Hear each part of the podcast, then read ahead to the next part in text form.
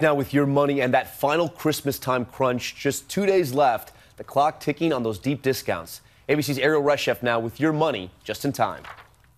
Tonight, the race to bag those last minute bargains before Christmas. Yeah, I think people like the pressure of, uh, you know, trying to find that gift at the last minute. The clock winding down on Super Saturday. 134 million procrastinators scooping up deep discounts. Are you here looking for anything special?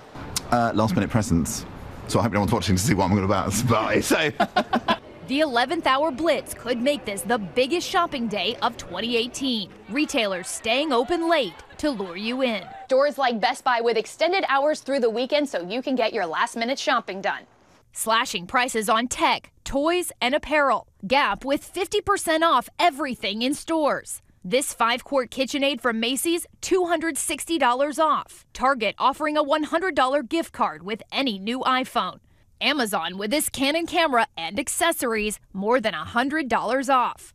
And to save time, Walmart, Kohl's, Best Buy, and others still letting you order those gifts online and pick up in stores.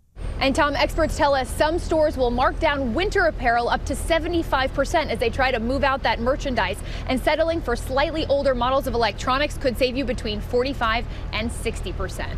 Tom. There's some good discounts, and I am one of those last minute shoppers. All right, Erielle, thank you. Hi, everyone. George Stephanopoulos here. Thanks for checking out the ABC News YouTube channel. If you'd like to get more videos, show highlights, and watch live event coverage, click on the right over here to subscribe to our channel. And don't forget to download the ABC News app for breaking news alerts. Thanks for watching.